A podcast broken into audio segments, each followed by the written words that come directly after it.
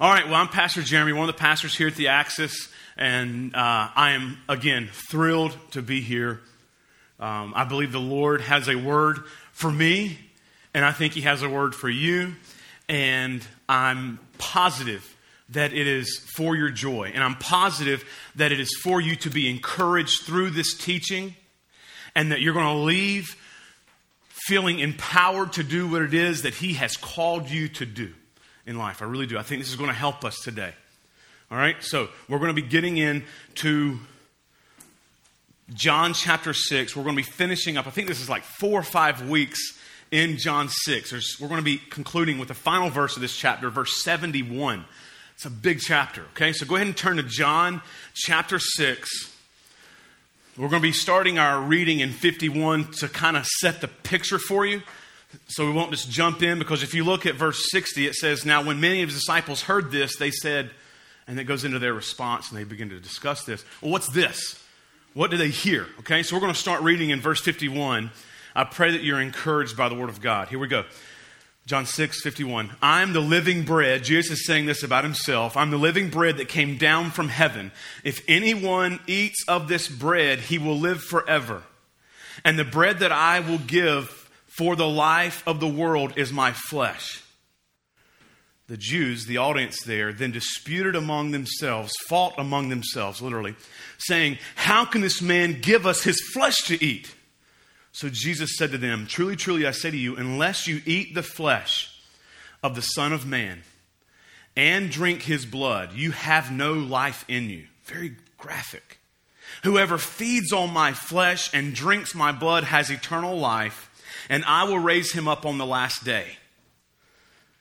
For my flesh is true food, and my blood is true drink.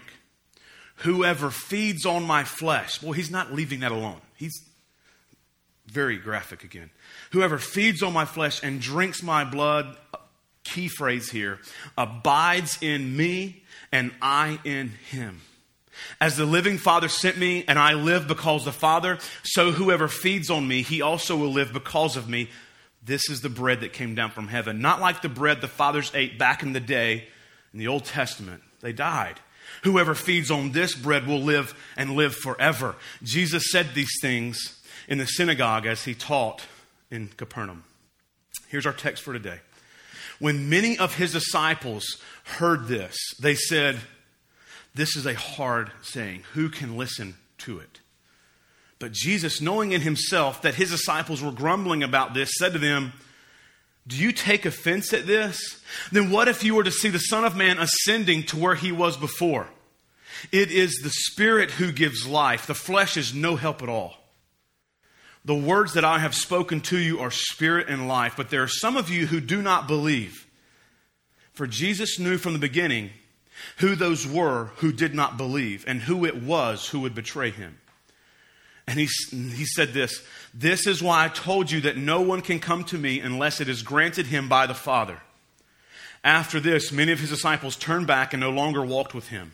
So Jesus said to the twelve, Do you want to go away as well?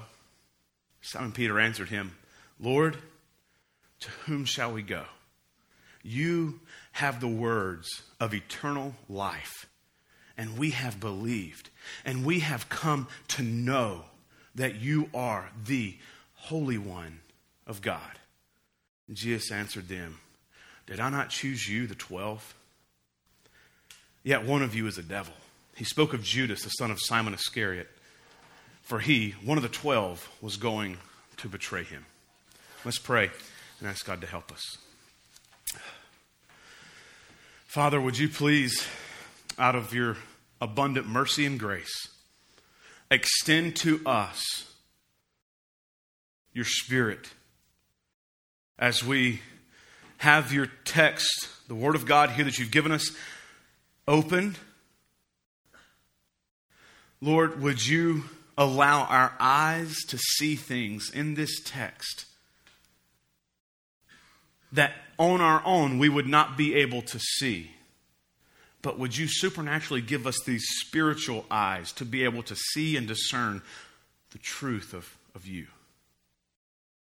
And Lord, would you give us spiritual ears to hear so that we don't just tolerate a lecture, a sermon. We don't just tolerate what is audible, but Lord, that it sinks deep within our mind and our soul so that we will know the truth, and this truth of who you are will set us free. But we have to know this at the core of our being, and only you can help us do that. So, God, I'm inviting you to come do soul surgery, as it were, with these words that are given in my best attempt to speak the truth regarding the scripture. So, Lord, would you go before them, before these words, and work in the hearts and minds of your people here that are gathered not on accident, but on purpose here today, February 19th. God, do something special in all of us.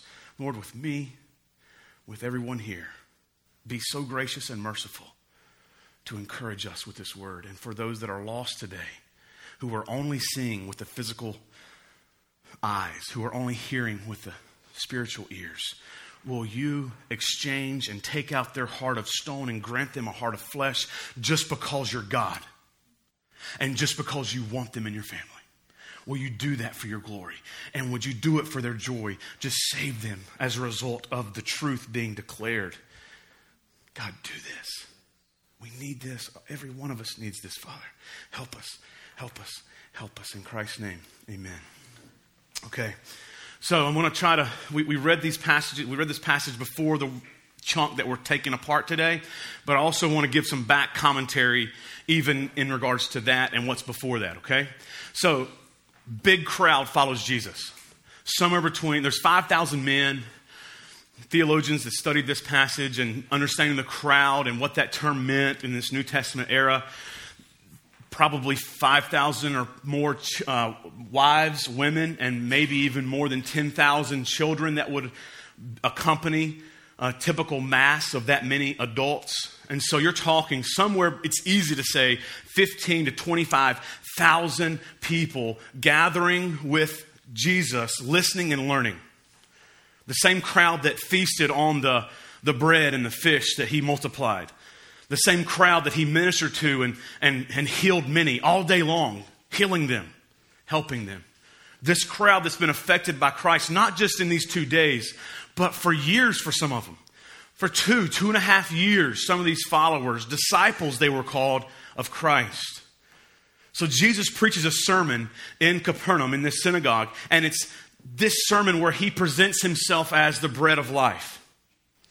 He says, I'm the bread of life, essentially trying to point out the truth that just as bread satisfies the hunger of the body, of the flesh, he can satisfy the hunger of our souls, our quest for meaning, our quest for identity, to belong, significance, eternity. It answers these questions. He is the answer to those questions of our heart.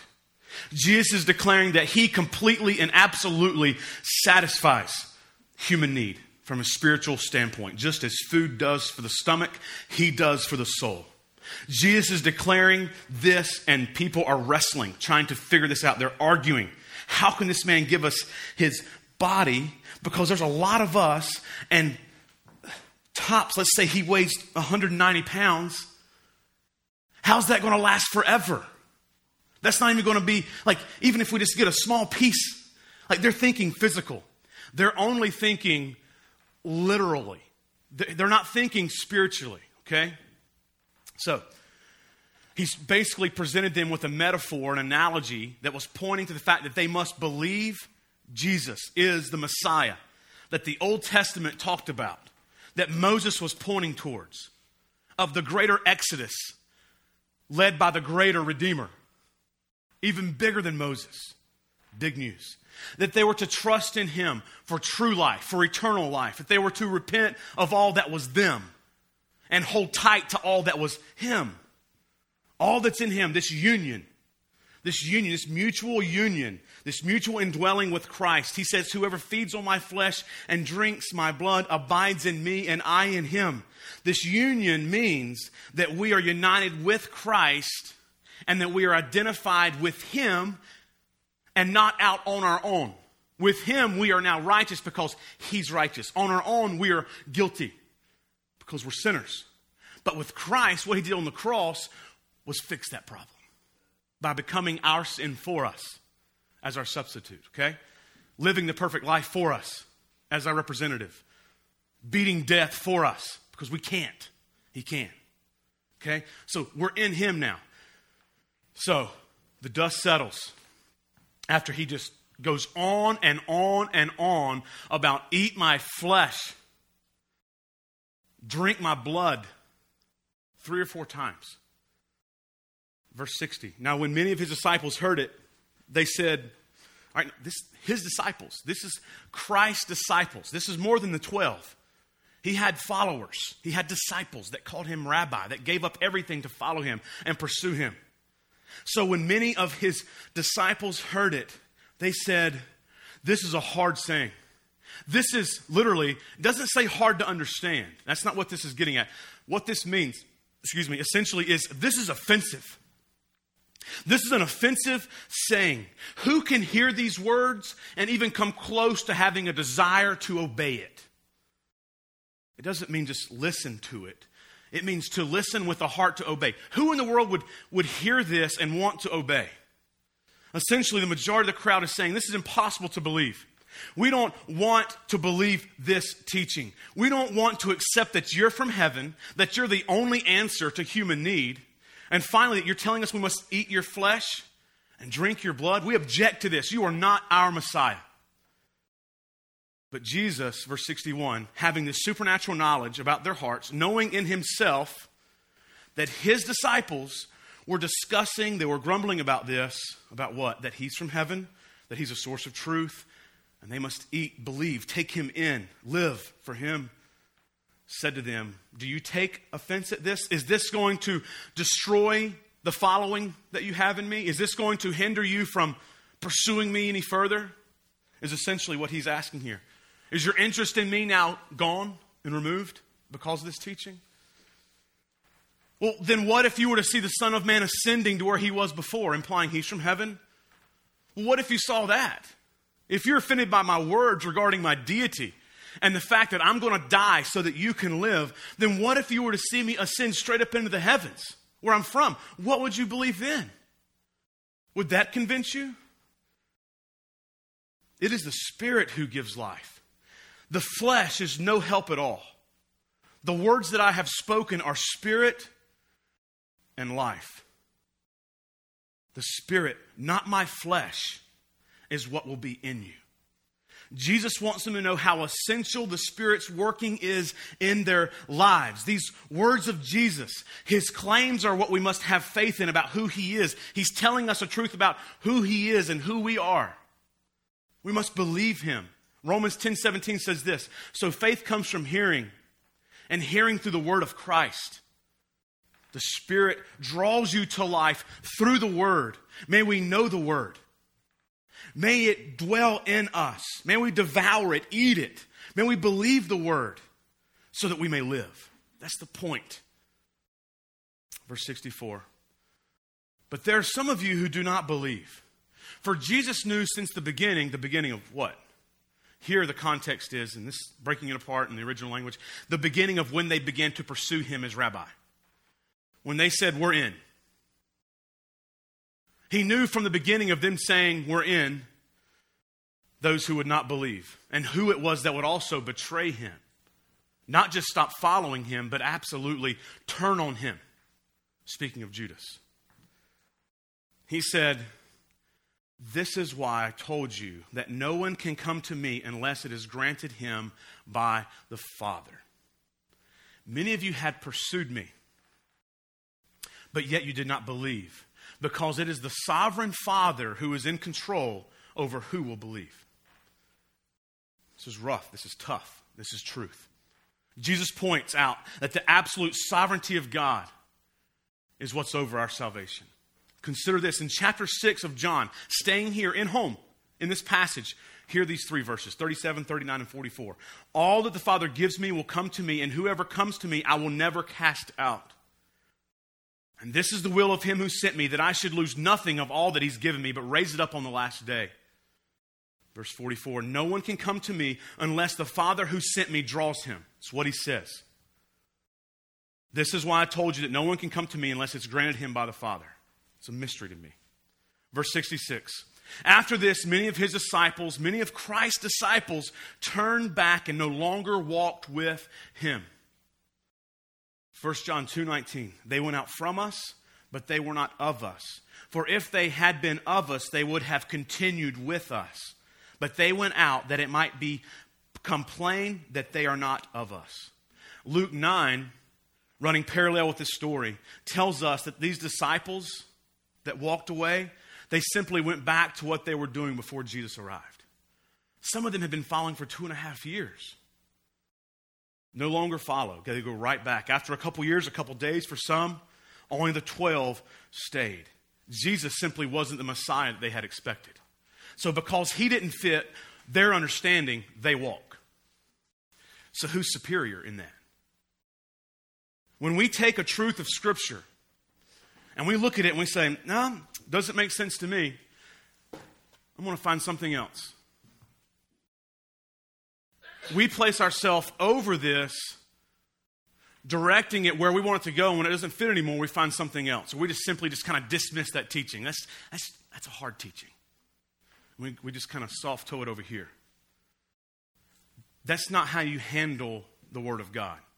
We handle the Word of God by not placing it under us. We have it placed over us, saying, You show us how we're to be and what we're to believe.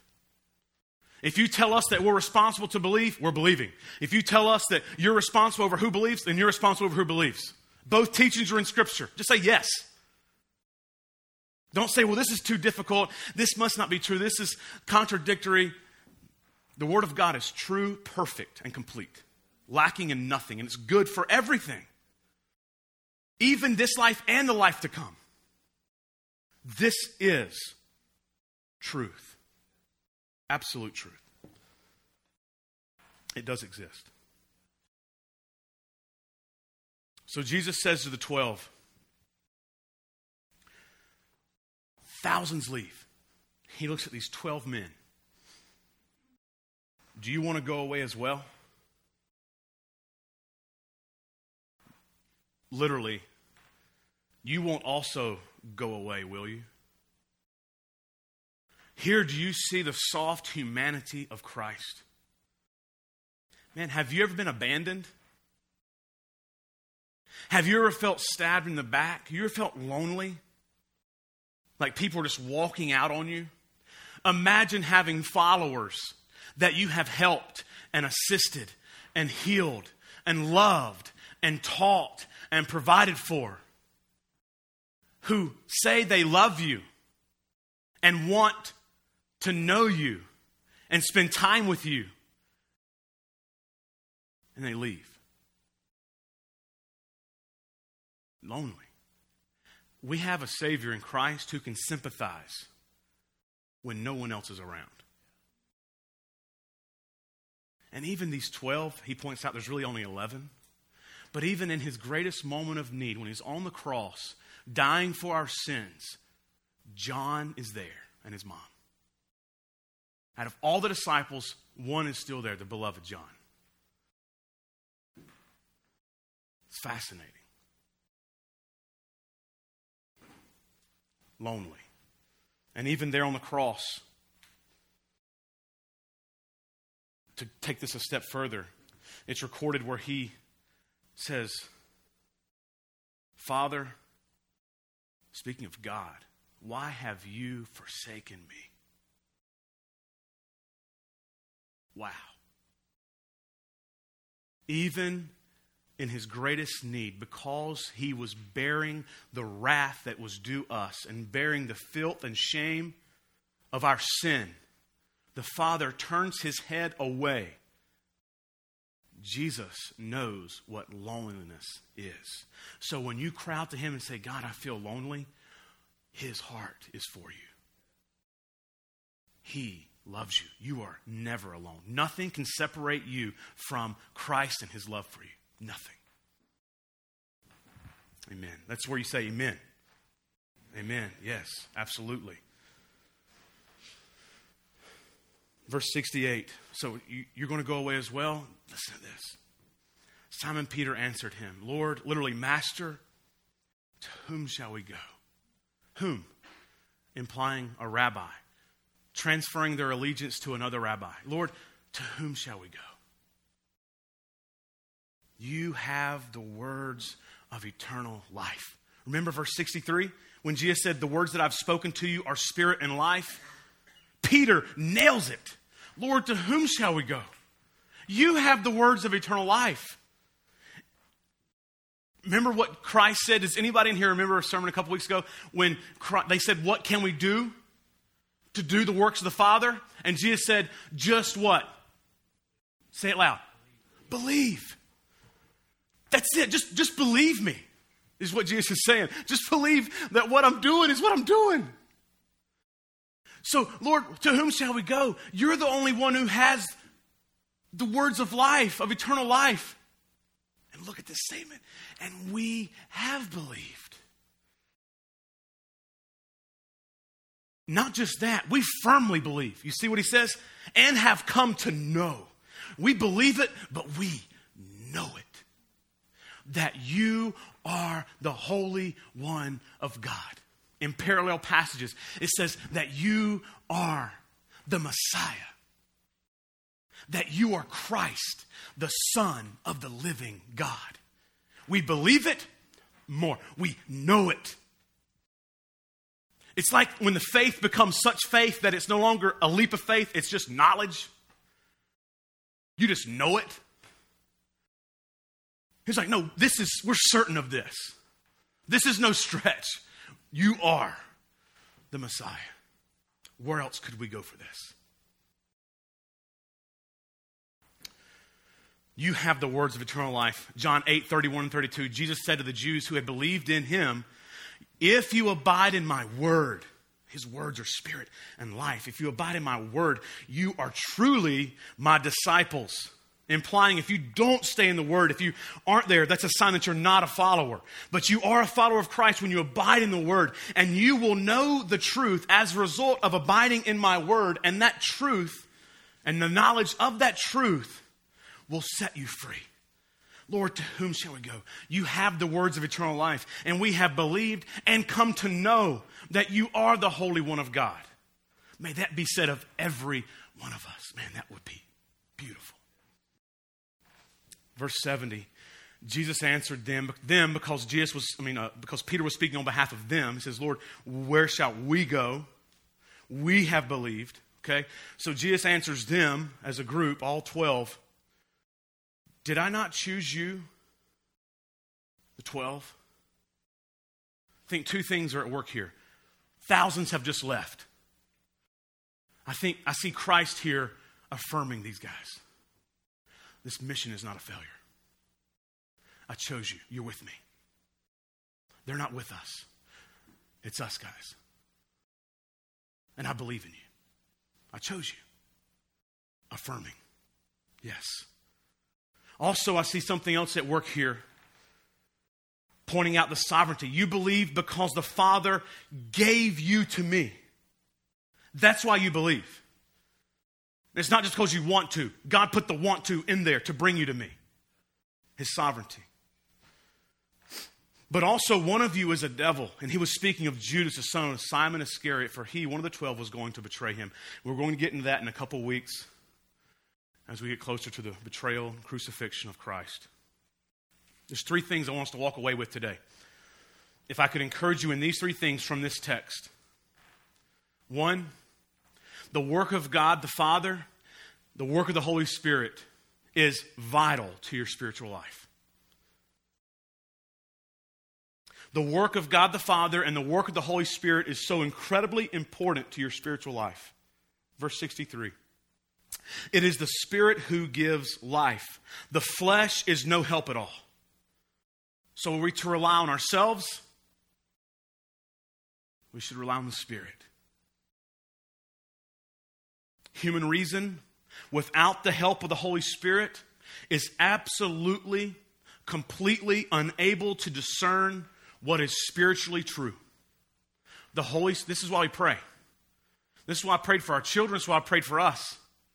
God, give us these spiritual eyes, these spiritual ears. Open it. Let us see it because we, we're limited. We can't see this on our own. You have to come supernaturally, reveal physical, what is spiritual, so that we can live, truly live, have the true food, drink the true drink of your word.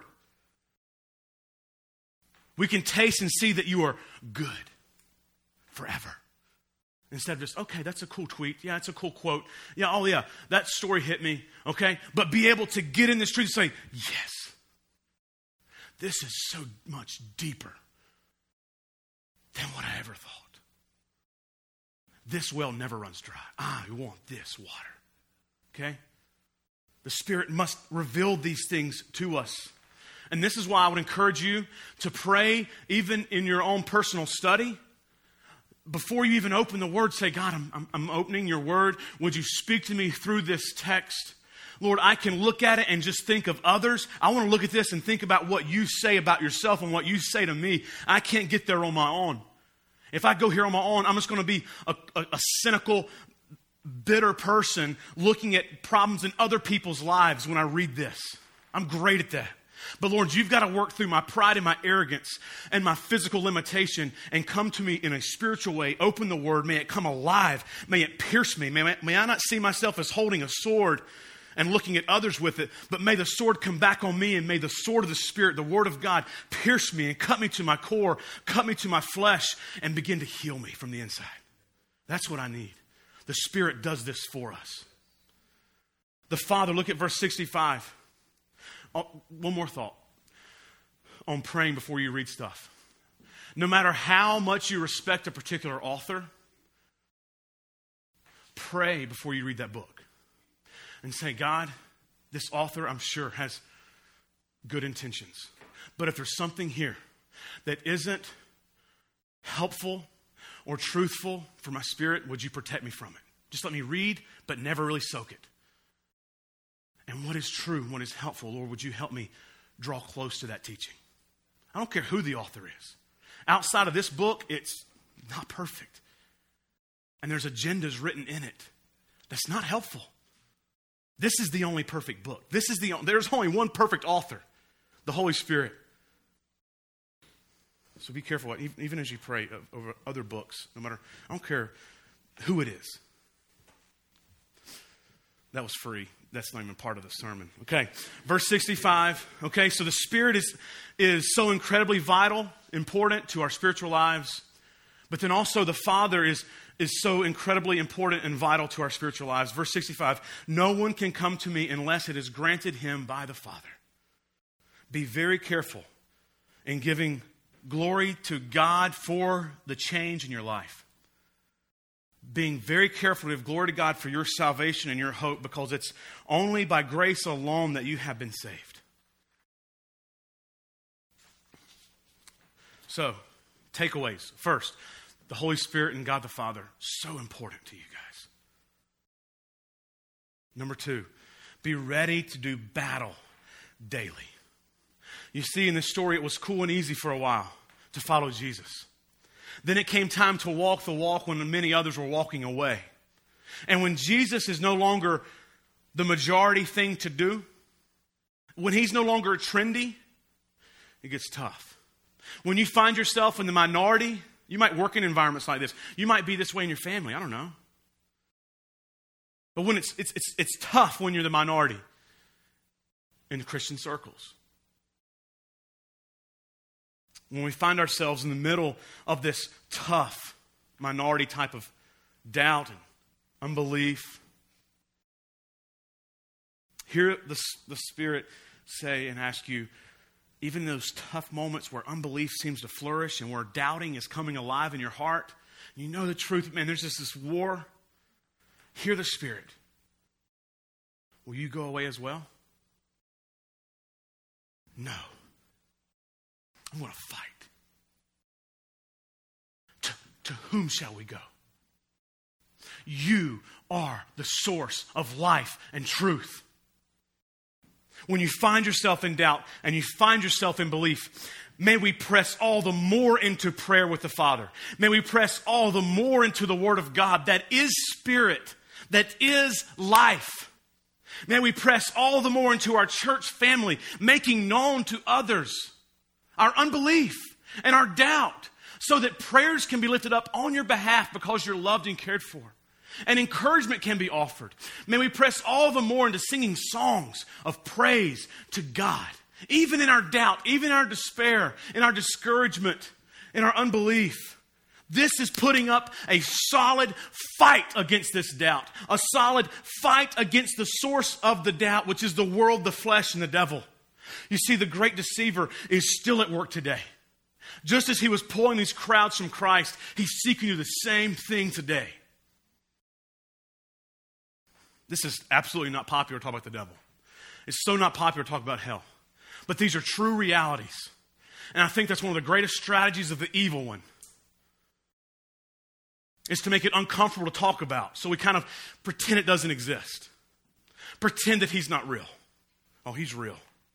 John 10:10 10, 10 says this, "The thief only comes to steal, kill, and destroy.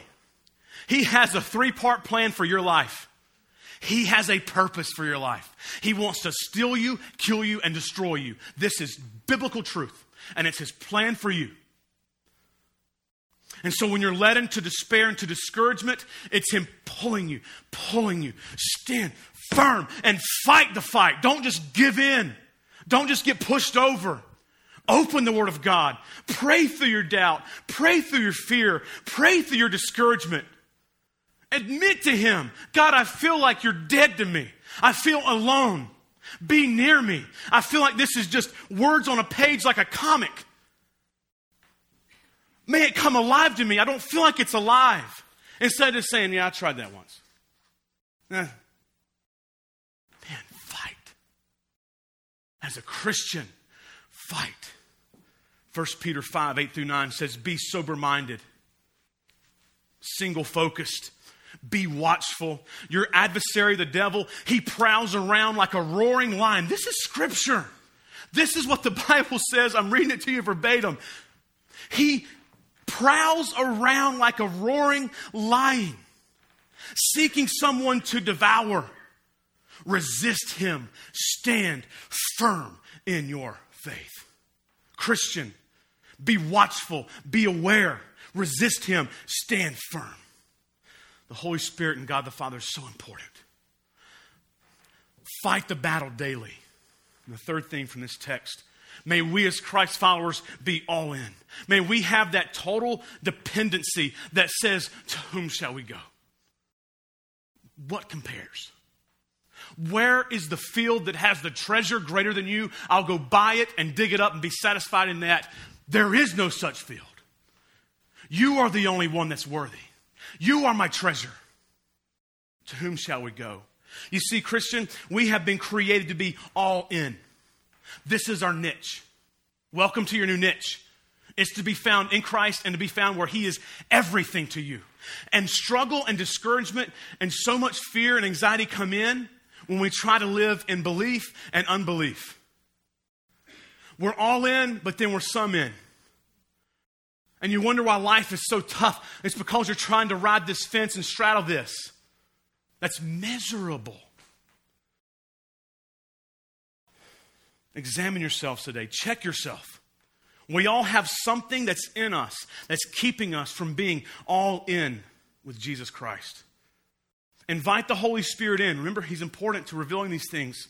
Invite the Holy Spirit in to reveal to you what it is that's restraining you, what it needs to, what needs to be repented of, what needs to be given to Christ and say, I can't do this on my own. And you surrender it to Him. Say, help me here. To whom shall I go? Am I going to run off to a hobby and find my identity? Am I going to run off to alcohol or drug abuse and find my find a friend in that? Am I going to go over here and chase a dream or a career path? To whom shall I go? Is it a relationship? Picture yourself, even now, years down the road. Picture yourself after living a long, full life. You're laying on what would be known then as your deathbed. You're there. It's inevitable. Days, weeks, and you have these thoughts. You're thinking there as you're laying on your deathbed, my life is uh, almost over. For some of us, we think 70 years, 60 years. What if that's run its course and you're 89, 90 years old? You know it's inevitable. Soon, you're going to pass. Do you think that you're going to be there thinking, man, you know what? I wish I would have snowboarded one more time. You know, if I had one more dollar in my bank account, I'd be happy right now. You know, I wish I would have worked more. I wish more people would have retweeted me. Exactly. But we place our identity there. I wish I had more followers on Facebook.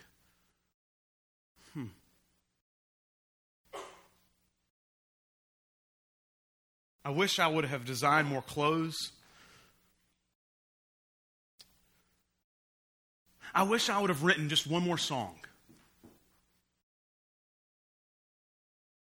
You know what I think it's going to be? Especially for you believers. I, wish I would have been all in. Get a picture for what that is. And fight. And fight. And study. And train yourself. And work at it to where there'll certainly be regret, but there won't be much. This is our aim. This is our charge. Let's work this way, church. Get a vision for what is to come.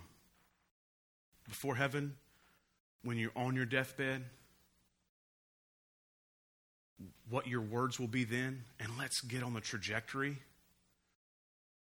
of getting to where we're happy with those thoughts. Okay? Let's fight for this. Let's pray for this. Let's pursue this.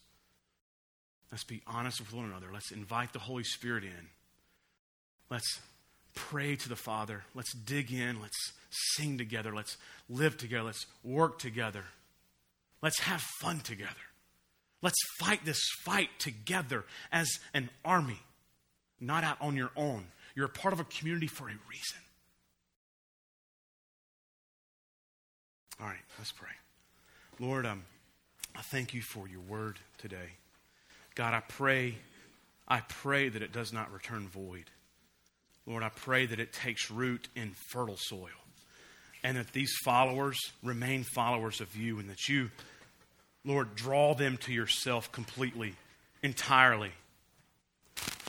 Lord, tie themselves, tie them to you, Father.